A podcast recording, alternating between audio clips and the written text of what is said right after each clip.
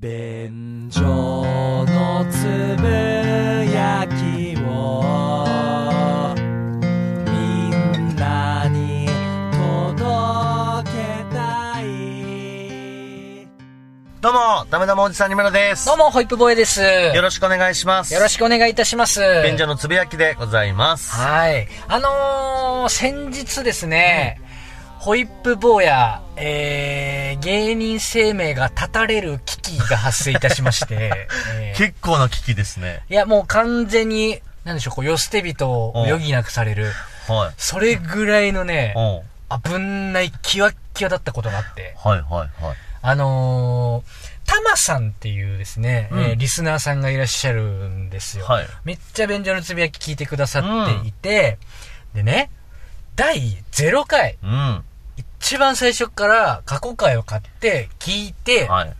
で、一回一回全部にレビューしてツイートしてくれてるんですよ。うん。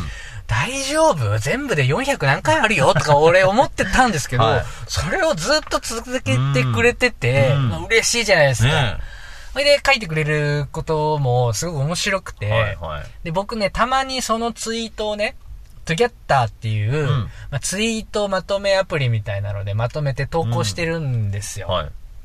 まあまあ僕もあの、わあ当時こんなの喋ってたかとか思いつつうん、そうね。あのー僕がね、30回か40回分ごとぐらいにね、まとめて投稿してるんで、ぜひうん僕のツイッター見てみてください。はい。本当でも結構こう細かいところまでね。そう会話のやりとりとかも聞いてくださってて。そうそうそううん。その感想がまた面白くて、はいで、まあそれやってくださってるから、まあ、あのーもうこれタマさん聞いてたら、あの、良きところでやめてもいいっすよ。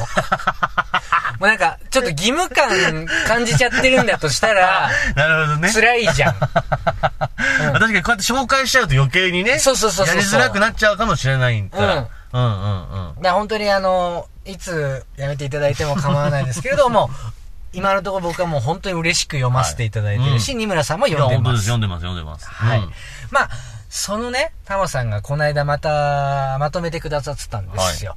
あの、第ね、200何回かちょっと忘れちゃったんですけど、僕が、えー、輝きを失った女たちという回がありましたよね。ありましたね。うんはい。まあ、ホイップボーイはロリコンなんですけれども、えー強い強い。え？そその見出しさらっと出すの強いよ。え？きついきつい。あー、ごめんなさい。えっ、と、小児性愛者なんですけれども、おい二村さんいや、多いじゃねえよ。やめてくれよ自己判断だろ、今のその発言は。いや、本当はロリコンでもないんだけど、本当はロリコンでもないんだよ。これは本当に否定したい。俺本当はロリコンじゃなかったし。まあ、当時はそうなんじゃないかといううん。ね。そう、だって多分4年ぐらい前うん。ですよ。うん。4、5年ぐらい前、まだ彼女もできてない。時ですから、その時にね、まあ、その10代最高に輝きを放っていった、まあ女性芸能人方たちうん。について話すうん。っていう回だったんですよ。はい、はい。まあ、便所屈指のキモキモ回。ちゃんとだって名前も挙げてましたもんね。めっちゃ名前も挙げてたですってねそうう、んカホさんとか、はい、はい、はい。好きだったんですけどね。でもその中で、うん。俺、こんなことを言ってたのって、ほそのタマさんのレビューを見てう。う、ん。目に入ってきてさ、うん文章が。はい。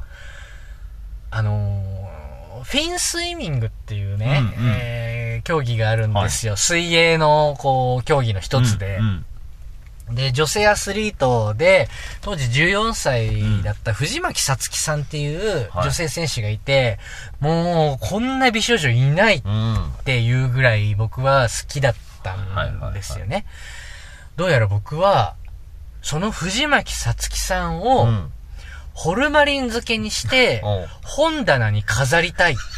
で、その、便所第200何回輝きを失った女たちという回で語ってたらしいのよ。ホルマリン漬けにして。ホルマリン漬けにして本棚に飾りたい。俺、便所のつぶやきでエゴサーチして、いやー、ホイップさんこの発言はまずいよっていうタマさんのツイート見たときに、えー、俺こんなこと言ってんの？いや、やばいやばいやばいやばいよってなって、はいはいはい。まず俺が鳥肌立ったし。自分の発言とはいえね。まあまあもちろん、今日に乗っての、うんまあ、おふざけ発言ではまあるだろうが、はいはいはいまあそして時代性もあったでしょう。うんうんいや、あまりにこの発言はやばい。と思って。でね、まあ、タマさんもそれも藤巻さつきという名前を書いてうんツイートされてるじゃないですかはいはいはい。俺、慌てて DM 送って、コンタクト取ったわけ？もうコンタクト取って。あの、いつもレビューしてくださってありがとうございます。ベンジの過去回も、ものすごい労力ですし、はいはいこんなに愛情を持って聞いてくれるのはとても嬉しい。もう、二村といつも笑いながら読ませていただいております。はいただ今回のちょっとあの、藤巻さつきちゃんについて僕が語った件に関しては、ちょっと表現をオブラートにしていただけると、大変ありがたく存じます。いや、このご時世でもありますし、まあ、あの、ご本人もね、ツイッターやってらっしゃいます。エゴサーチする可能性もありましょう。はい、はい。そうなった時に、私の命がない。なるほど。っていうことを、まあ、ご本人に連絡したら、笑ってきてう、んうん、うん。わかりました、はいはい了解ですって言ってなるほど、ツイート上げ直して。消してくれてるわけだ。そう。はちょっとオブラートな表現に変えて、ツイートしてくれた。まあ、善意でやってくれてる、ボランティアでやってくれているのに、クレームをつけるのもいかがなものかですよ。過去回も買ってくださってるわけですからね。本当ですよ。レビューをね、やってくれてるわけですから。そう出演者がそこにとやかく言うことじゃないですからね。とやかく言うことではない、自由にレビューしてください、いう話なんですけれども、すいません、ちょっと今回に関しては、多分、これあのーし死ぬので、まあでもそうだね。うん。言そんなこと言ってたっけ言ねったのが俺ではあるんだけど、すごい発言してんな。いやー、いくらドライブかかってもホルマリン漬け出ますかね？気持ち悪すぎない？それ言い出すと、うんその4年前ぐらいのホイップさんって、もう掘ったらいくらでもあるんじゃないですか、そんな発言。いやー、あるかもしれない。まあ、ねでもね、言いそうではある。俺、うんそういうサイコユーモアちょっと好きだから、うん。サイサイコファニーって呼んでますけど、まあそれが面白いと思って、その時、もう会話のパンパンパンパンパンの流れで言ったんでしょうが、はいはい。いや、客観的に見た時にあれやばすぎる。本人が一番慌ててんだもん。いや、超、マジで汗ブワーって出てきて、いやー、俺こんなこと言ってんか。俺やべえ。やばいで、多分音声で聞いたらもう少し柔らかく聞こえるのかもしれないが、まあ確かにね文面で見た時のはいパンチの強さ、俺ここ1年ツイッターで見て中でもう一番だったね。真顔でちょっと言ってるぐらいの、うん目見開いて言ってるぐらいのい感じだ。やー、きつかった。運が良かったのが、タマさんが投稿して、うんうん俺10分でそれ発見したんですよ。ー 早いね早期発見。もうすぐ、すぐダイレクト頼む藤巻さつきさん、この間にエゴサしてないでくれって思って。う そうだね。ーん。まあ、確かにそれ本人の目届いたらちょっと引っかかるよな。いや、ほんとね、トラウマになりますよ、ご本人が。そうだうん。心の傷になる。そうだね、確かにね。絶対に忘れないし、うんまあ、俺がご本人だったら暗殺者雇って消すな。そうですね。可愛いとか、ね。うん。うん、そうそうそう。彼女にしたいとか、そうそうそうそういうんだったらまだね、全然いいじゃないいいと思うけど。ホルマリン漬けにして本棚に飾りたい。本当にそれ、二村さんも笑ったのかな？どうなんでしょうね。二村さんも笑ってないんじゃないかな笑ったのかなちょ、きつすぎるよ。なあ、いや、あれはちょっとな、ダメだなと思って。まあ、僕もでもこう収録場所だと、ホイップさんと二人きりだから、うんうん僕もちょっとおかしくなってるところあるから、その、アウトセーフラインがね。そうね。だからこう、そのままね、なんか笑って流しちゃってたのかもしれないけど。うーん。いや、ほんと発言には気をつけていきたい空気感ってやっぱ違うから。まあね、うん。文字にするとっていうのもあるしね。うん。いや、ほんとあのー ね。やっぱ、うーん、うん。安全に行こう。ビビっちゃって。いや、もちろん本当にホルマリン漬けにしたいなんか思ってないんだよ。いや、それはね、そうでしょうけど思って。ないんだけど。だからあなたがよく言う、その、サイコファニー、うんそれがピンとこないんだよ。あなたすごいその、自分それ好きなんすよね、サイコファニーって言うけどうん、それがみんなやっぱピンときてないんだと思いますよ。うーん。うんいや、本当ですね。ねちょっとずれですよね。そうです僕のね。それは本当にそうかもしれいない。やいやいや、本当に、本当にちょっとダメだな。あれは反省した。そうですね。うん気をつけましょう。それは。はい。という話でございました。ぜひ皆さん見てください。レビューまとめ、面白いそう、レビューは本当に面白いですから。はい。いきたいと思いますけれども。あのー、ちょっとですね、最近私、お引っ越しをしたとはい。いう話を、えー、この間したんですけれども、まあね、えー、そう、7月にね、うん引っ越して、はい。新居で、ルームシェアしてるんですよ。うんうん。で、その家が、うんあの、 NURO を引いてる家だったんですよ。はいはい NURO 光というね、うんめちゃくちゃしっかりした光回線を入れている家だったんですよ。うんはいはいもう、引っ越した瞬間に、うんこんな、うん。もう私服の回線があるのかってびっくりしましてね。はいはいうんめちゃくちゃ快適。なるほど。で、えー、僕はね、ネットフリックスに加入してるんですよ。あ、そうなんですか1年ぐらい前から加入してるんですけど、一回も見たことなかったんです。なんでじゃあ加入してるんですか 全くですよ。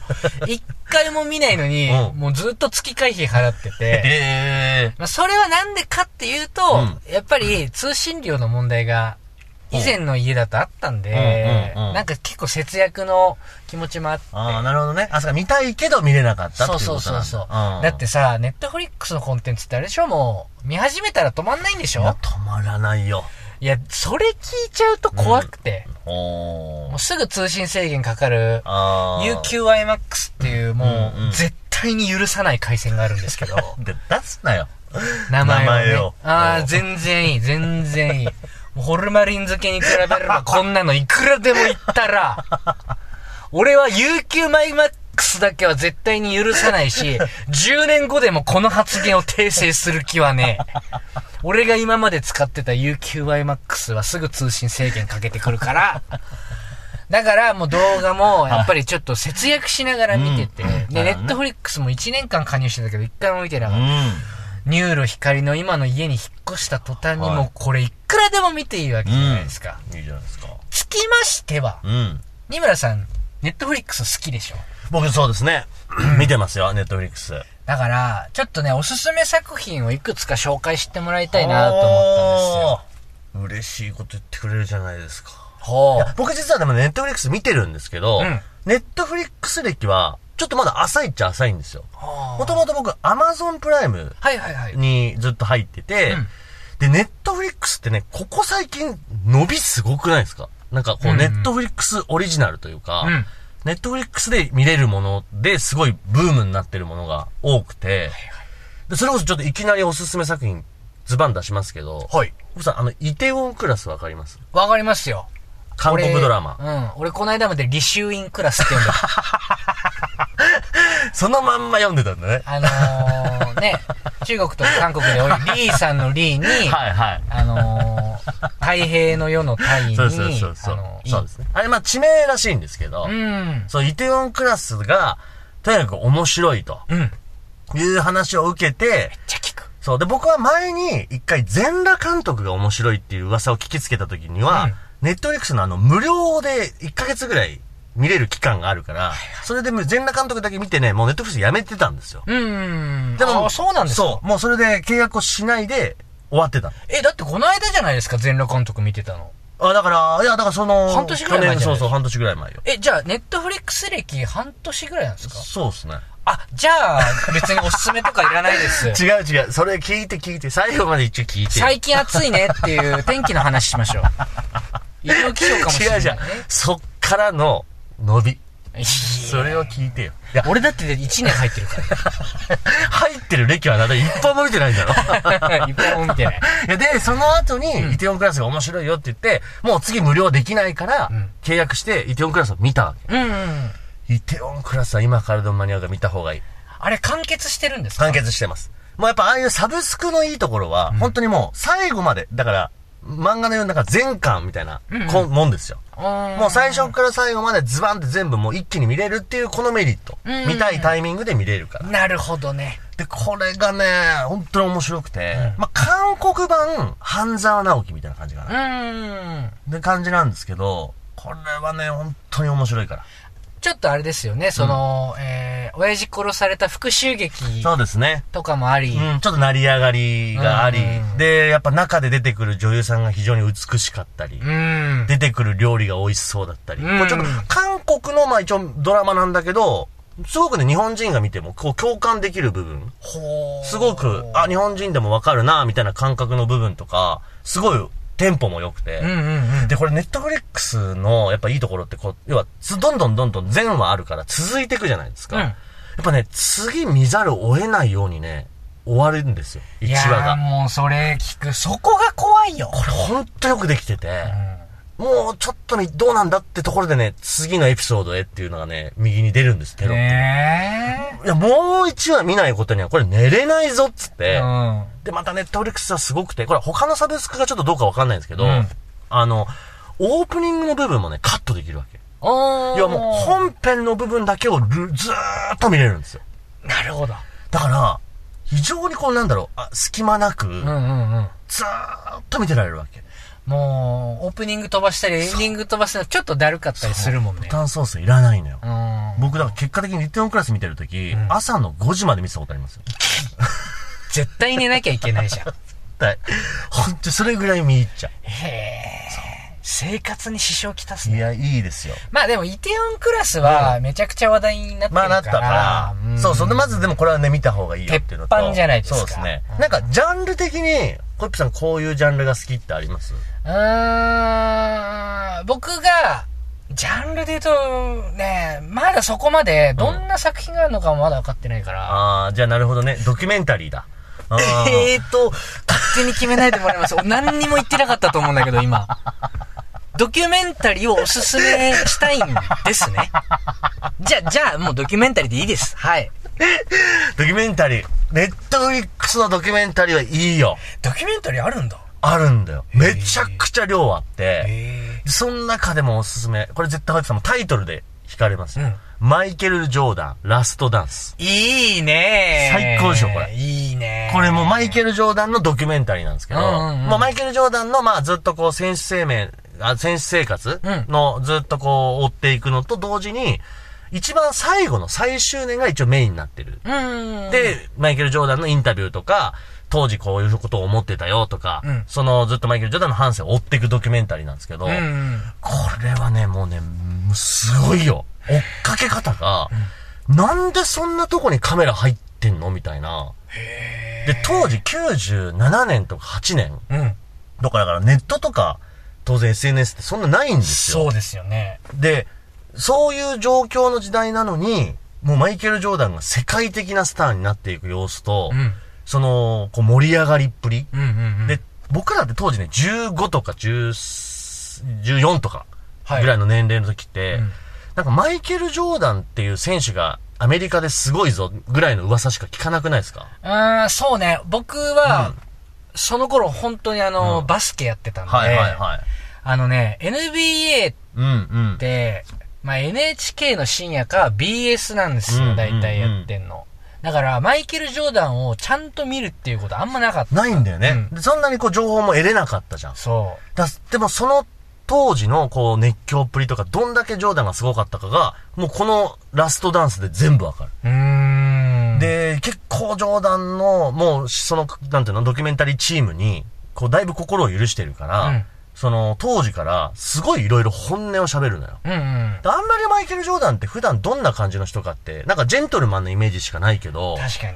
めちゃくちゃ口悪いのよ。あすっげえ口悪いしあ、、負けず嫌いですしそう、ね。負けず嫌いがすごいからね。うんうんうんで、その裏では実はこんなことを喋ってたとか、うんあいつとは仲悪かったみたいなことをちょっと言ってみたりとか、うんうんうんそういうなんかね、あ今まであんまりこうイメージになかったマイケル・ジョーダン像がうん描かれてるっていうところで、うん。これマイケル・ジョーダンラストダンスはおすすめ。いいね。まあ、二村さんもスポーツドキュメンタリー大好きですし、ね。大好き。で、これをネットフリックスいいところは、このラス、ね、マイケル・ジョーダンラストダンス見るじゃないですか。うんまあ、AI みたいなのが、こう、マッチ度っていうのをうん。チェックしてて、あなたマイケル・ジョーダンラストダンス見ましたよね。うん。じゃああなた、これも好きじゃないですかって言って、はいはい。もうそっからはもう、ザーッと、お気に入り作品が並んできます。リコメンドしてきやがるわけですね。来るわけ。へ僕はもうそっからスポーツドキュメンタリーみたいなのハマっちゃって、うんあの、イタリアのユベントスってチームのドキュメンタリー見たりとかうん、ロベルト・バッジョじゃないですか。そう、あとは、デル、あのーサンダーランドっていうイングランドのチームのドキュメンタリーを見たりとか、だからスポーツドキュメンタリーは結構それなりにこうあるわけよ。へー。そうやってバーッと追っていけるっていうのもあるよね。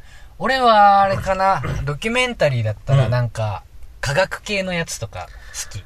あー、科学系っていうよりかはディね、スカバリーチャンネルとあか、、どうなんだろう。僕がごめんなさい、全然そっち見ないからあれだけど、科学とか歴史の。あれはありますよ。あの、ドラッグ系ああ、大好き。あー、じゃあめっちゃある。めっちゃ好き。もうあっていうか、うん僕がネットフリックス最初に認識したのうんが、うんナルコスっていう、はいはい。メキシコ麻薬戦争、僕大好きなのは皆さん知ってますよね。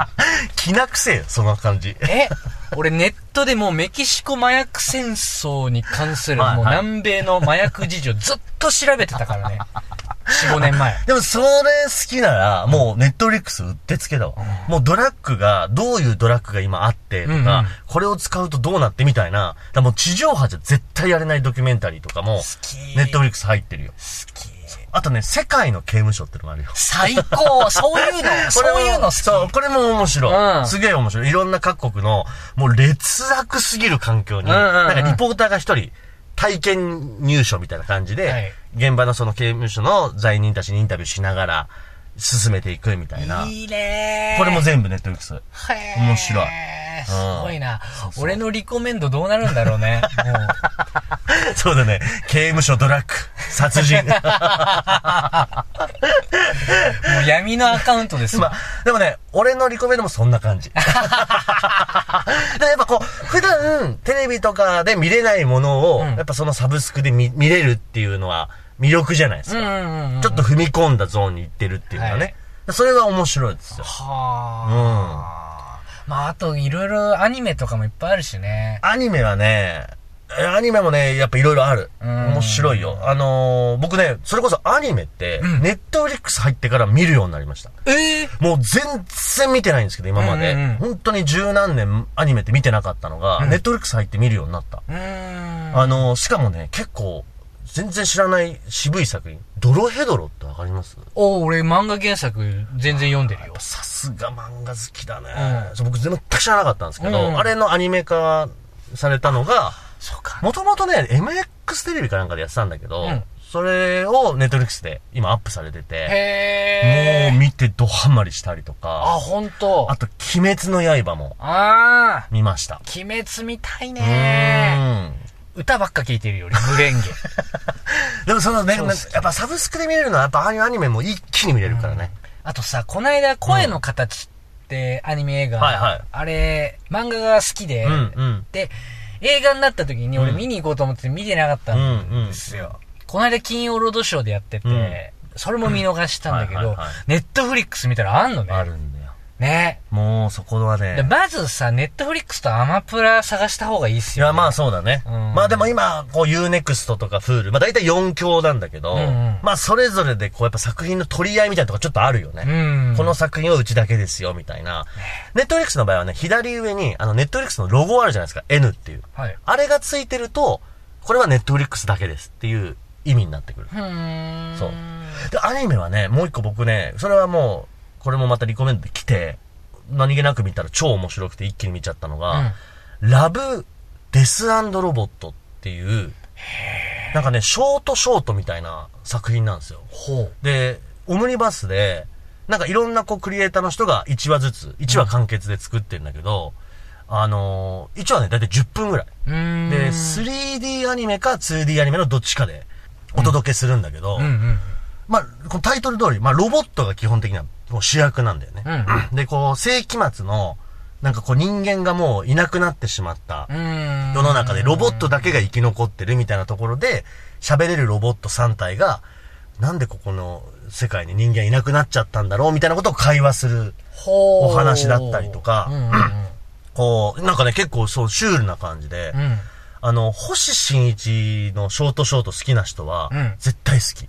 へそれ面白いよ、ラブ、なんとか。なんだっけ？